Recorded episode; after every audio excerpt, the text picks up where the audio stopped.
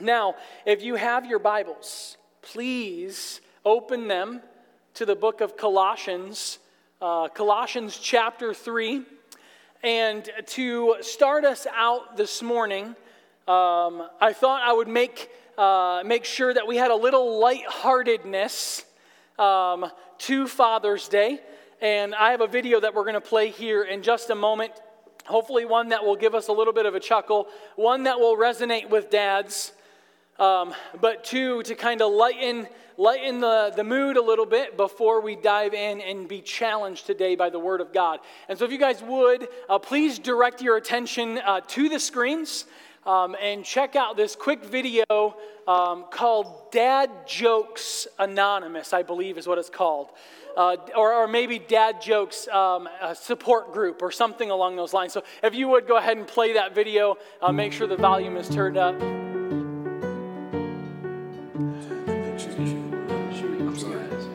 Okay, dads, let's go ahead and get started, guys. Now, some of you've already let me know how uncomfortable you were in last week's meeting. So tonight, we're gonna try to respect each other's boundaries. What? Tonight, we've also got a guest with us, David. And would you like to introduce yourself? Yeah. Um. Hey guys, I'm David. David. How many kids do you have, David? None, at least not at the moment. Uh, my wife is pregnant, and uh, she should be delivering any day now. That's great. Super. great. So who'd like to go first? Anyone? Anyone? I'll go. Perfect. Todd? Yes. My daughter and I went to the mall, and she said she wanted to take the stairs to the second level. And I said, I don't trust stairs because they're always up to something. Todd, I'm sorry that happened. I encourage you to try to resist the urge to make jokes like that. My turn? Okay, can I go? Okay. Yesterday, actually, my daughter got home and she asked me how my day was. And I said, Well, a guy tried to sell me a coffin, but that's the last thing I need. Oh, Jerry, that joke was dead on arrival. Because it's the last thing I need. David, how about you? Oh, I, I didn't. I didn't say. This is a safe zone.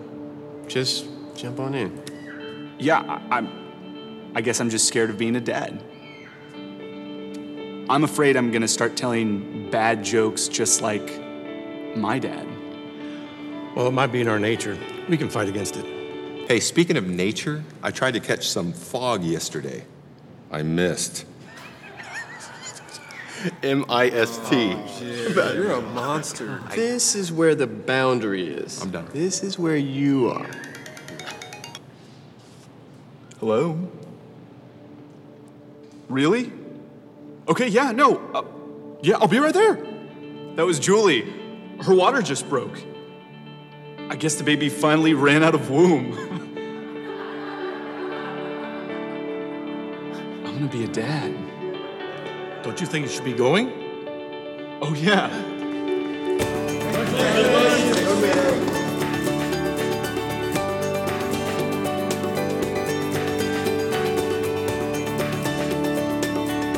So I told my wife she drew her. Dads, you guys resonate with that? How many of you would um, be honest in church this morning, all for honesty in church? Uh, would raise your hand and say, I have, I have made my fair share of dad jokes.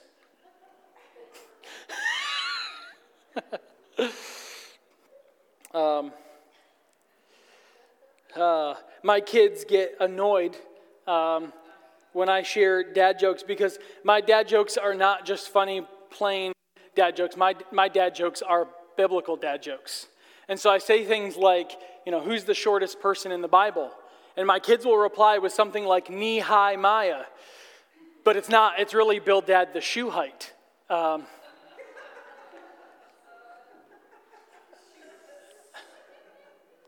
thank you for laughing at my jokes. It makes me feel better. We can dive into our text now this morning, uh, now that my nerves have settled.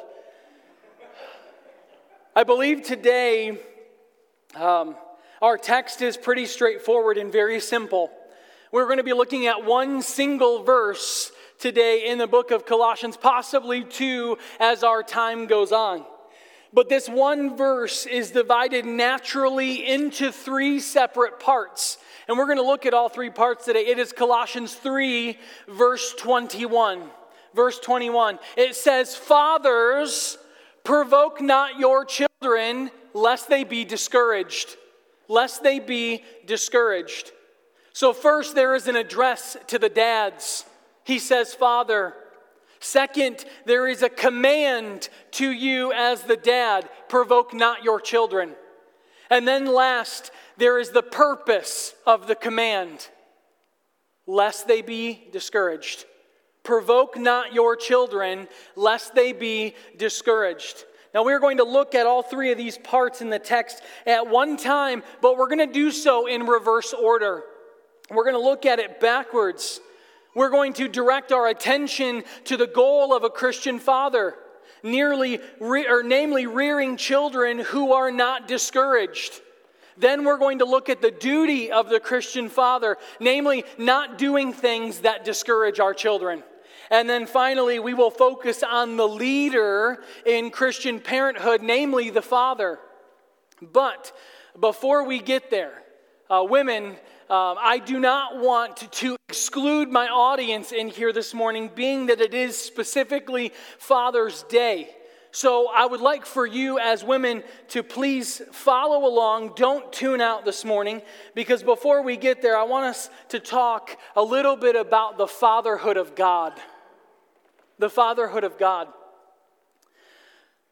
In the Lord's Prayer, Jesus taught the disciples to call God Father when he started out by saying, Our what? Our Father who art in heaven, hallowed be thy name. That's how he taught the disciples to pray unto God. Jesus also taught the disciples that not everyone has God as their Father. If we look back to the Gospel of John, chapter 8, we know that Jesus said this to those who refused to follow him If God were your Father, you would love me, for I proceeded and came forth from God. But he goes on to tell these people that you are uh, of your father, the devil, and you seek to fulfill his desires. And so Jesus was very clear that not everyone has God as their father. God is the father only of those who are led by the Spirit of Christ. Do you know in, in Romans chapter 8 and commercial break, Romans we're going through that book on Wednesday nights at 6:30. I encourage you to be here.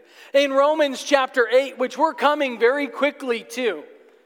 In Romans chapter 8, Paul says that anyone who does not have the Spirit of Christ does not belong to God, does not belong to God. He goes on to say that all who are led by the Spirit are the sons of God. For you did not receive the spirit of slavery to fall back into fear, but you have received the spirit of sonship. Or in, in, in your case as women, you were included in that, or daughtership of, of God. And Paul goes on to say that when we cry, Abba, Father, when we cry out, Daddy God, it is His Spirit that bears witness to the Spirit inside of us that we are one of His children.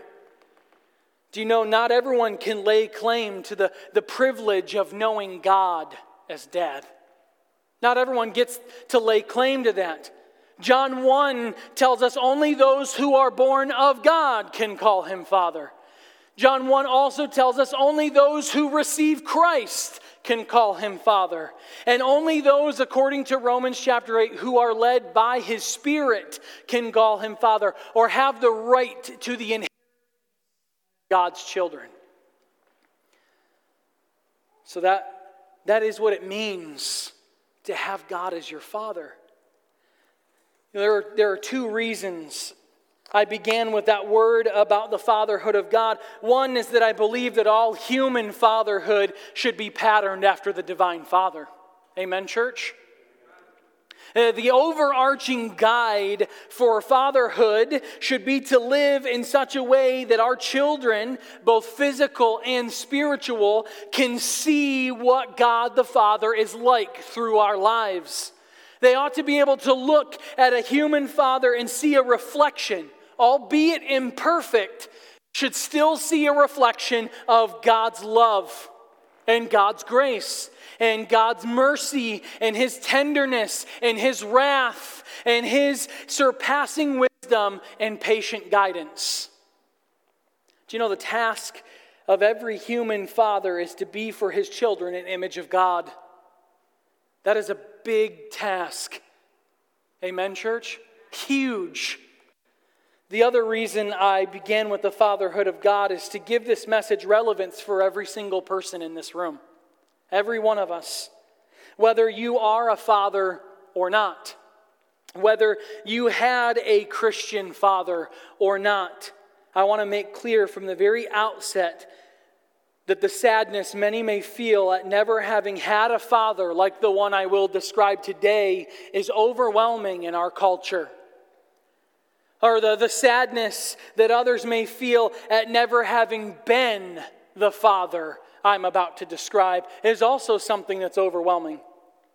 I'm going to be giving something to our men at the end of the service, and I've explained in there that nearly 40% of American homes are fatherless homes.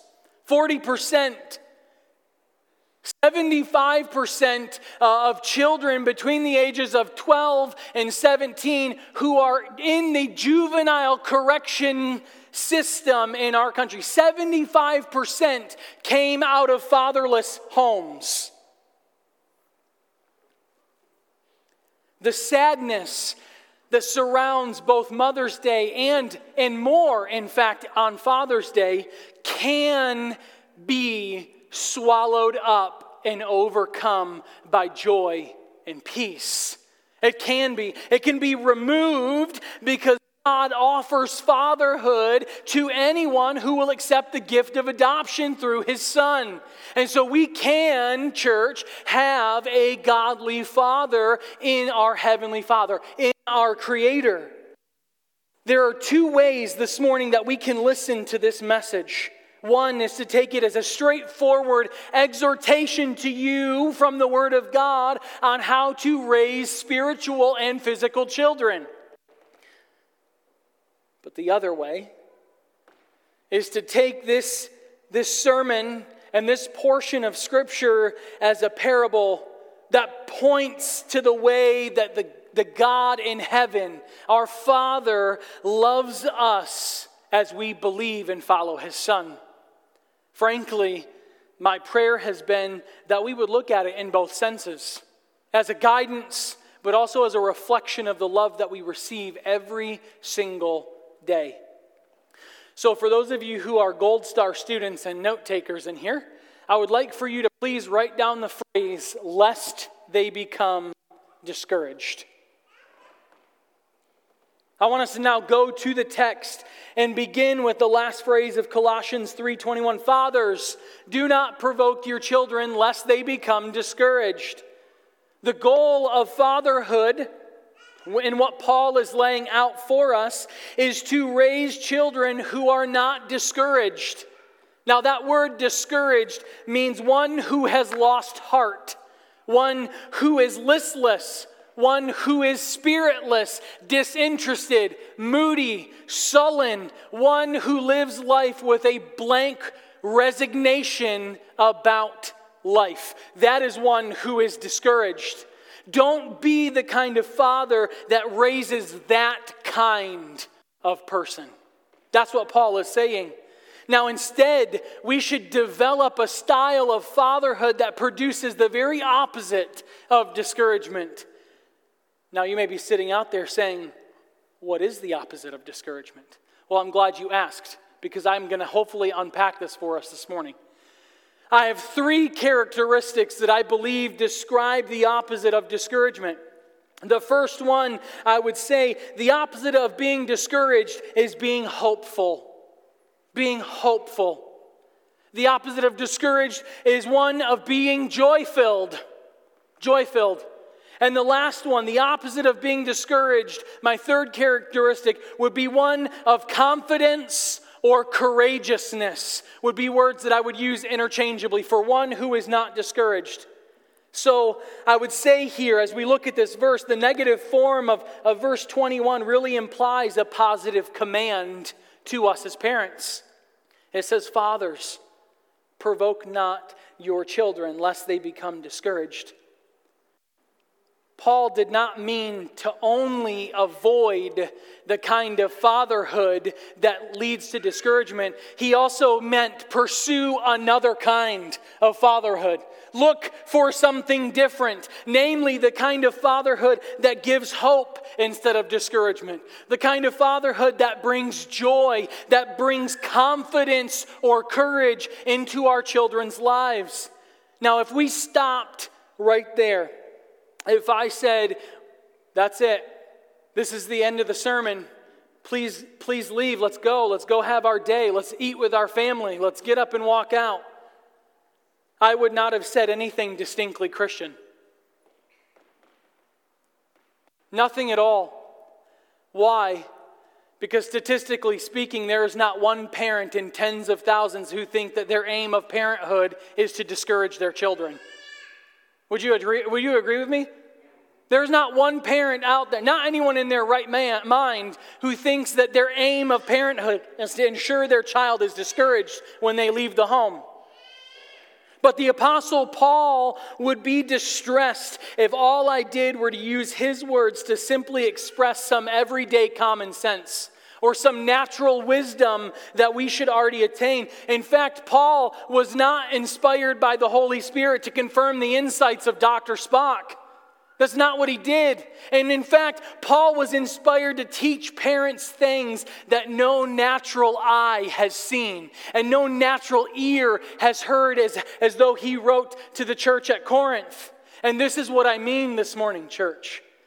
Paul's teachings make it very clear that when he says that we should be fathers who give hope, fathers who, who lead our children into relationships with God, he meant hope and joy and, and confidence in God, not in us. Not, not hope in money, not hope in popularity, not hope in education or a spouse or a professional success. If you were to ask Paul, if you were to ask Jesus in his day, Jesus, what kind of freedom from discouragement do you want my children to have? I guarantee they would not have said, I want your child to be free from discouragement that's filled by the hope of becoming wealthy. I don't, yes, I don't believe that he would have said, I want your child free from discouragement, filled by hope and being well known, or being intellectual, or being married, or being successful. We know that's not what he means, church. He means to be the kind of father who does not discourage our children, but rather fills them with hope in God. And when we consider joy as the opposite of discouragement, we see hope. But when, when, we, when we consider joy, Paul would not be content if a father simply made his child feel good by giving him whatever he pleased. Uh, there is a happiness in the Bible that kills. Church, would you agree with me? Did you know that? There is a happiness that the Bible talks about that kills. To some kinds of, of happiness or joy in Scripture, James says, Let your laughter be turned to mourning and your joy to dejection. He was talking about those who chase after worldly satisfactions to fill the God sized hole in one's life. There is a happiness that the Bible talks about that has nothing to do with God, and therefore it has no value in the sight of God. It comes from the creation alone and not from the Creator. And that is not what Paul wants from the fathers to put in place of discouragement. But there is yet another joy that comes to expression, one that I believe speaks to exactly what Paul was talking about. And it comes from Psalm chapter 4. It's going to come to the screen for you. It says, You have put more joy in my heart than they, than they have when their grain and wine abound. In peace I will both lie down and sleep, for you alone, O Lord, make me dwell in safety. Fathers, don't discourage your children, but bring hope in God and joy through God. Teach them early on, Dad. Teach them early on and show them earlier yet in their life that through many sufferings they must enter the kingdom of God, as talked about in Acts chapter 14. And for those of you who have been coming through the, the Romans Bible study, bring them back to the book of Romans, chapter 5, where it says, Rejoice in suffering, because suffering produces endurance. And that endurance produces character. And what does that character bring? Hope. It brings hope in God. Don't discourage them, Dad. Show them joy in God by helping them to hope in God. And when we consider confidence as the opposite of discouragement, the message of Scripture takes a very dramatic turn away from common sense, natural wisdom of the world. The world says, don't discourage your child, but build up his self confidence. Scripture says, don't discourage your child, but build up his God confidence. Build up his God confidence. You know, in fact, Scripture is more precise than that. It teaches don't discourage a child, but do your best to root out self confidence. Do your best to root out that self confidence and replace it with a confidence in truth. Truth that only comes from the Word of God. And when it teaches us to root out self confidence, it means root out the desire to be and appear self confident. The scripture knows that most people will not exceed, uh, succeed at being self confident. It knows that. In fact, it even talks about how people would become unhappy with their ability to appear self reliant and self assured and cool and in control. Why? Because scripture teaches us to remove those things from our lives. It teaches us to root them out. And it's not talking about going after the half withered branches or the bad fruit. He says, attack the very root of why you are sinful. And so, church, the Bible teaches us to go after the desire to be self confident and remove it, not just the meager manifestations of it in our lives. There's one specific and vivid illustration in Scripture. In the New Testament, about how Paul and Paul's heavenly father, God was patiently working out that very root of self confidence in Paul. And it comes from Second Corinthians chapter 1. Here's a description of, of how God the Father was working on Paul. And this is nearly 20 years after his conversion, which gives us hope. It gives us hope that God is still patient even when there's something very deeply rooted in all of us that needs to go away. Paul wrote this We do not want you to be ignorant, brethren, of the affliction that we experienced in Asia, for we were so utterly, unbearably crushed that we desired of life itself. Why? We felt that we had received the sentence of death, but that was to make us rely, or the Greek word there, to be confident, not on ourselves, but on God who raises the dead. In other words, the divine purpose of Paul's affliction here in Second Corinthians was to root out the remaining self confidence that Paul had and to cast it onto God alone. Why? Why? Because God didn't want Paul to be confident? Why? Because God didn't want or wanted Paul to become listless. He wanted Paul to become spiritless. He wanted him to be moody or sullen or weak or fearful. No. No, not at all. In fact, it was God who came to Paul shortly after that and said, Do not be afraid.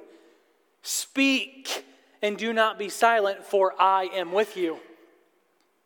For I am with you. The confidence that we should be building in our children is not self confidence, but confidence in the grace and power of God. A confidence that, that says, Do not be afraid, my dear child. God is with you. God is with you. Do not be afraid. There was a, a man, um, Andrew Bonar. He was a 19th century Scottish pastor. And he said this about the teaching of children. He said, We tell them you are sinners exposed to God's wrath and curse, and you cannot save yourself, but God's own Son can save you by himself bearing. Dad, teach your child to despair of all self confidence and desire for a confidence in God's grace and God's mercy and God's justice and God's peace and His joy, His gentleness.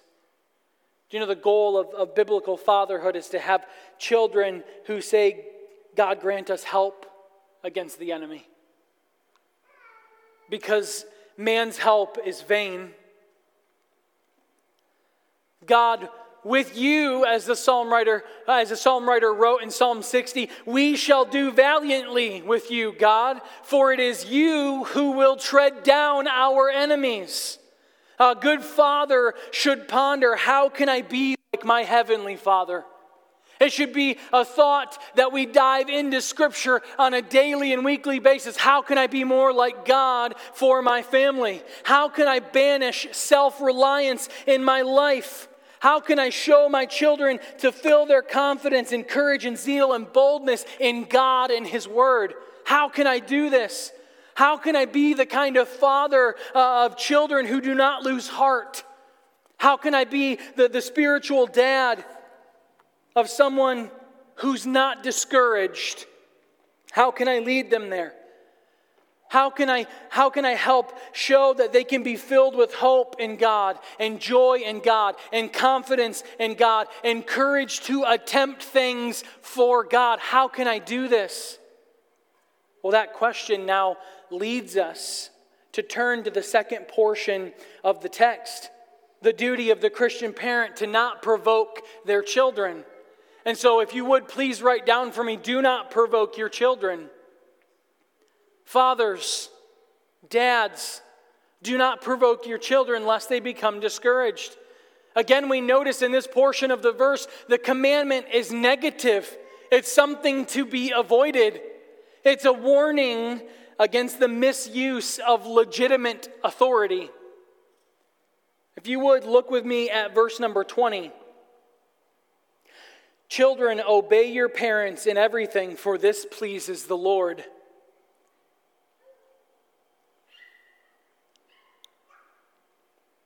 We see here Paul giving tremendous authority and responsibility to mom and dad under the, the authority of God.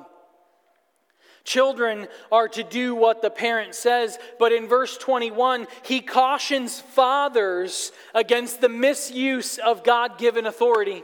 He cautions them. He says, Bear this in mind, Dad. Don't treat your children in such a way that their spirit is broken and they become hopelessly discouraged. Paul called this misuse provoking. Do not provoke your children. In Ephesians 6, a different word is used that specifically means do not provoke your children to wrath or to anger. But this here is a very general word and in choosing the broad and general word here, Paul would have us teach that parents should avoid everything that ruins a child's confidence in God and he leaves them hopeless and discouraged. Mom, dad, that requires tremendous wisdom from God. That, that requires wisdom that we do not have in this world. Why? I'm going to say something this morning and I want you to write it down. It's not going to hit the screens. Church, short term discouragements do not always result in long term hopelessness. I'm going to say it again. Short term discouragements do not always lead to long term hopelessness. I'm going to take a pause break here for just a moment. Fathers, the text here is not telling us that we can't say no to our child. That's not what he's saying. He's not saying that you allow for your child to make the rules. That is unbiblical. It is unbiblical. You, as the parent, have been given authority over your child. So when you set the rules and you set the standard based upon righteousness, you should make your child follow through while they are living in your home. If not, you are setting your child up for failure in this life. Dad, you're the example. You're the one, and I'm going to point to this in just a moment. He, he said, Children, obey your parents, and then he addressed the dad Dad, Father, provoke not your child. That means you set the standard and you help your child to reach that standard. You, don't, you, you do not allow for child to get away and do whatever it is that they want. That's unbiblical, completely flying in the face of truth. You're the spiritual leader. You set the tone of where you're going to lead your family. Is it going to be closer to your sinfulness or towards the feet of Christ?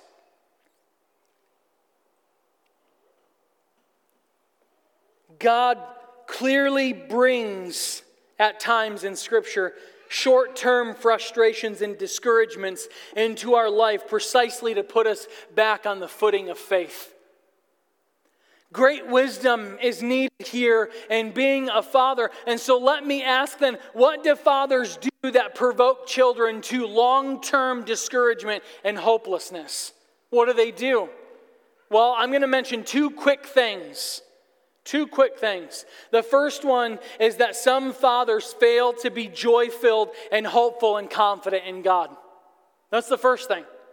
Dads, what, what are you in relation to God is far more important than any particular parenting technique that you try to employ. It's far greater. Will your children hope in God if you hope in money? Will your children hope in God if they see that your fishing experience is better for you than your worship experience at church?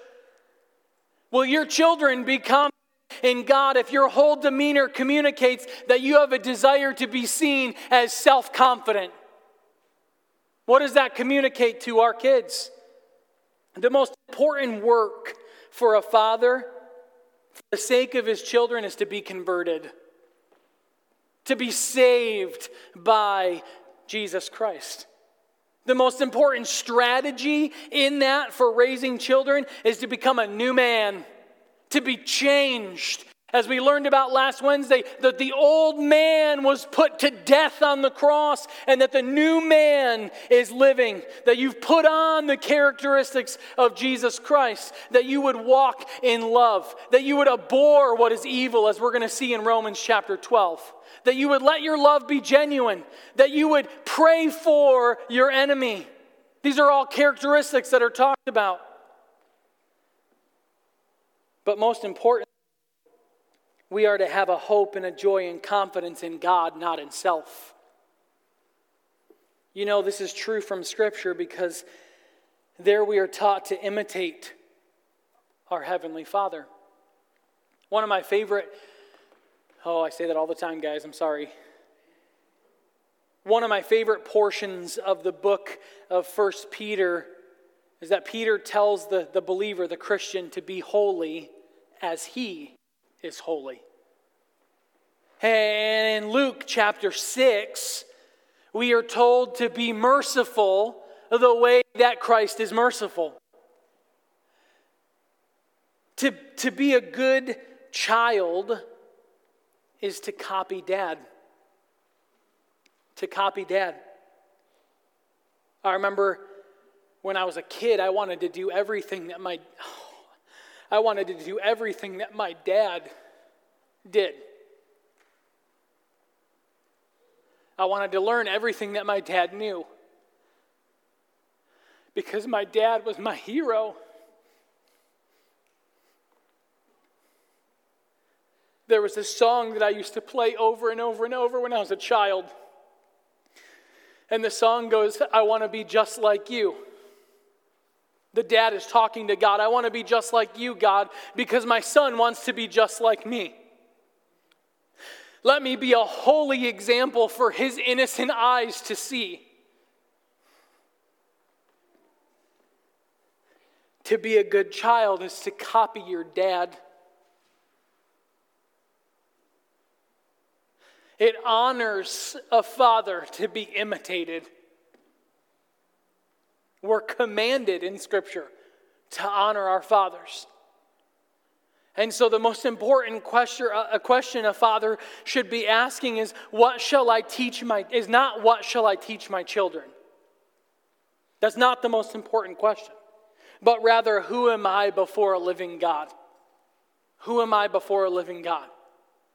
The, the first thing that parent that fathers can do to provoke their children to long-term discouragement and disobedience or discouragement and hopelessness is to fail to be joy-filled, to fail to be confident and hopeful in God. The second thing that fathers can do to provoke their children is to discipline them in impulsive and erratic and inconsistent ways. Unpredictable and hostile discipline makes ch- children fearful. It makes them bitter. It makes them deceitful and discouraged. They don't know where or why the next explosion is going to come from. And they will say to themselves, What's the use? How can I hope to be good at any, doing anything better than being bad in the eyes of my dad? And so the spirit of a child is crushed and broken because they have no moral hope left in them. And it's a place that comes a calculated, discouraging, maneuvering place in the life of a child. On the other hand, when a dad's discipline is controlled, when it's Holy Spirit guided, when it's appropriate, when it's consistently based on truth and clear rules and the principles of justice as taught in the Bible, there is now an atmosphere created for children to flourish within the boundaries of freedom. That means a child knows the limits. They feel secure. They feel free to dream and play and work inside those limits of righteousness. They gain confidence, that is, in the ways of God. Church, we must realize that God is not capricious. God is not impulsive or erratic or inconsistent.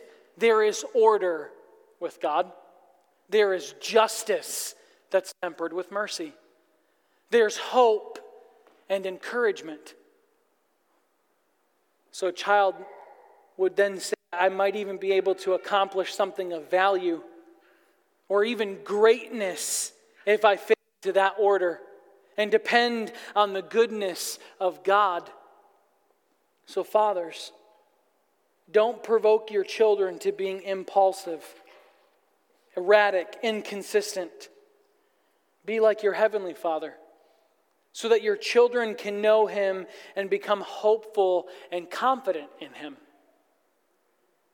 Now, much more could be said about the kinds of things that provoke long term discouragement and hopelessness in our children, but I don't have the time to address the last piece or the very beginning of verse number 21 fathers.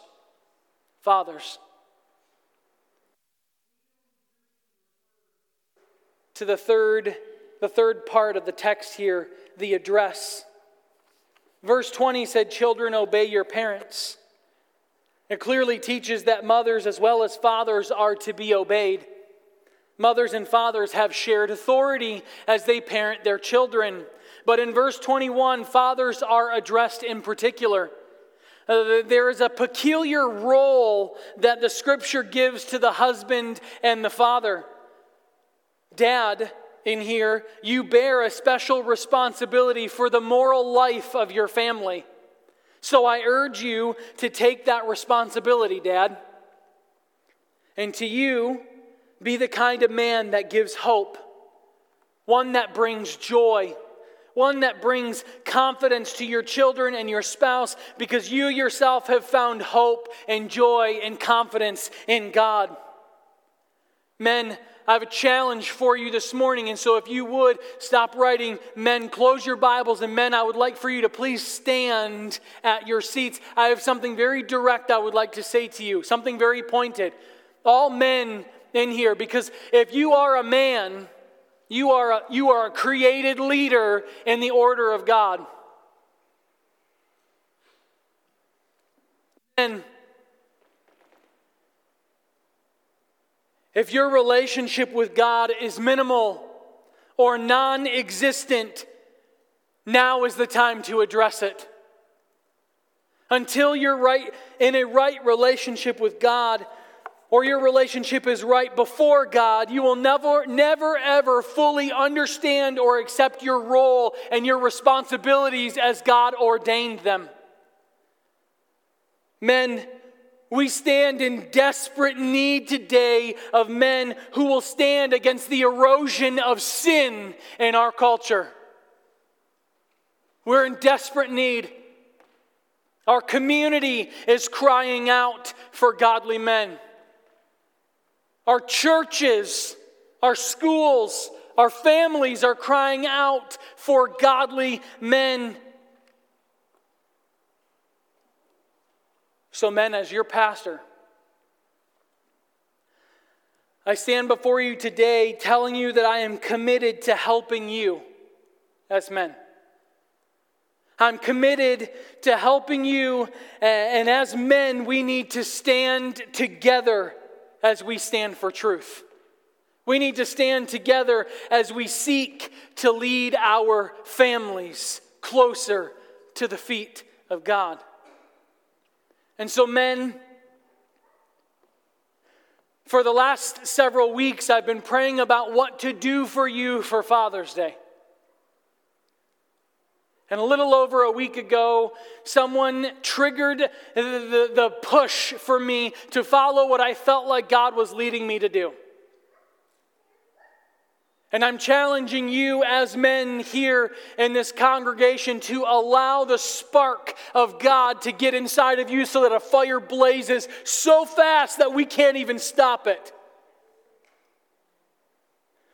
That it burns so bright that something fresh and new comes because God is the one at work within us. Because God is the one leading us. Because God is the one pushing us to go deeper. And so, men, today I'm not going to hand out a bunch of food to you. Today I'm going to challenge you with the Word of God. We put together right down here, and I'm going to invite each one of you to come out of your seats and to come down here. I've put together something I want, I want to challenge you with. There is a five day devotional that's been written for, for you to kick off this challenge. And it's sitting right down here. One that's been prayed over and prayed over and prayed over and prayed over to minister to you. One that's going to push you out of your comfort zone. One that's going to challenge you to be engaged in fatherhood even if your children are long gone from your home. One that's going to list you to be a godly man to the people around you. One that's going to equip you to have a changed perspective on spiritual and physical fatherhood. And so I'm asking you right now, men, I'm asking you to step out from your seat if you're ready to take that plunge, I want you to grab one of these books and I want you to stand here and I want you to face our church. You're good. You guys can just take them and then just stand here and face. If you're a man saying, I'm ready to take that challenge, it doesn't matter how old you are. Teens, Young adults, those of you online, I can get you one, just let me know.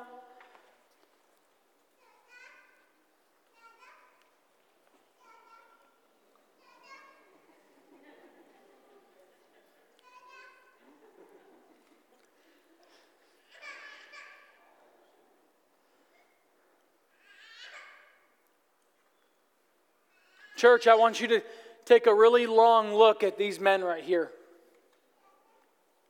Men who have come forward to embrace the challenge of rising up with a selfless faith. Men who are saying, We want to do it. I'm willing, God. Here I am. Send me. Let me be the one. Men, in just a moment, I'm going to pray over you. I'm going to pray over you to encourage you, but to, to challenge you to step out. Because God is asking of us men right now to take back, to take back what the enemy has tried to steal. God is asking us right now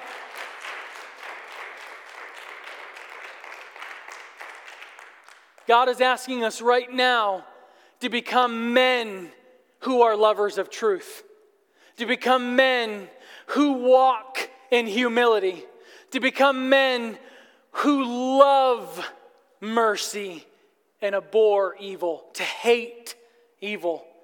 God is calling us to a life of being example setters, to set the standard of truth and righteousness that we've been given in Scripture. And, church, it starts right here. Women, I'm not excluding you. I'm not excluding you at all. Your role is just as crucial. These men need the women to come alongside of us as we walk through this next season of life here at the Well Church. But I'm asking our men, as God orchestrated and ordained, to rise up. I'm asking our men to say, We're going to lead the charge, church, and I'm going to stand right down here with you. So I'm actually going to come down, and I want to stand down here with our And so, if you guys would, please close your eyes. If I could get some members of the prayer team, if you would be willing to come up.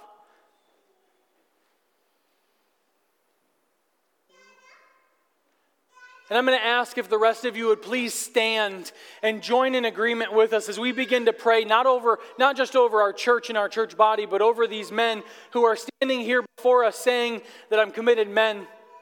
Before I pray, I have one last thing to say to you. I love each and every one of you. And I'm not always the perfect example of a godly man, but I want to walk in those trenches with you. I want to, I want to shoulder life with each and every one of you. Because that's, that's how we get through this. We're never meant to do this Christian life alone without our brothers. And so it does not matter where you are in your walk with God. It does not matter what you deal with and what you struggle with, what the most heinous sin is in your life. I want to be here to help you bear that. And I can guarantee that there are a lot of guys up here that are willing to do the same thing. Right, guys? Hopefully, I'm not just saying that. so let me pray over you. Let us pray over you this morning. God, we, we come to you and we thank you for your, your plan for men. We thank you for your ordained call on man's life from the very beginning. From the very beginning of your word. And God, we fail that calling often because we are sinners. But Lord, I know by your grace and your mercy, you give us the strength to get up and to keep walking. And so, God, I'm asking right now uh, that these men would begin to rise up as leaders in different capacities, that they would unashamedly bear the name of Jesus Christ like a seal upon their arm, that they're unashamed to say that I am a God follower, that I'm unashamed of truth, that I will guide and lead people around me and my family and my spouse and my spiritual kids, God, closer to your feet.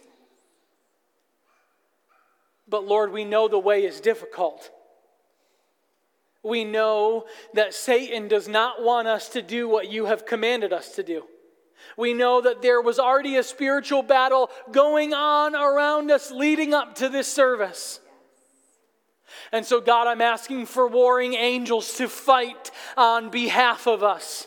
That protection would be around us as we trudge through the trenches of this culture to do what is right. God, you've called us to a very high standard. And so I'm asking, Lord, for the Holy Spirit to impress upon each one of these men right now as they are taking this challenge, as they're rising up, Lord, you know where they need to change. You know where they need to grow. And so I pray as a church, we can surround them and help them in that. God, that we would bring them along in this life. Discipleship needs to happen in this life and in this church, God, if we want to be uh, following your commands. I pray for peace over the heart of man. I pray for hurting marriages, broken marriages. I pray for something fresh and new to come from this season of burning away, Lord, from this refining fire that you're walking us through. I, I pray for purification in our thought lives, God. I pray that our eyes would be protected, that our ears would be guarded, that our mouths would speak words that bring life, not condemnation, not death. I pray we would be men who would overlook offense.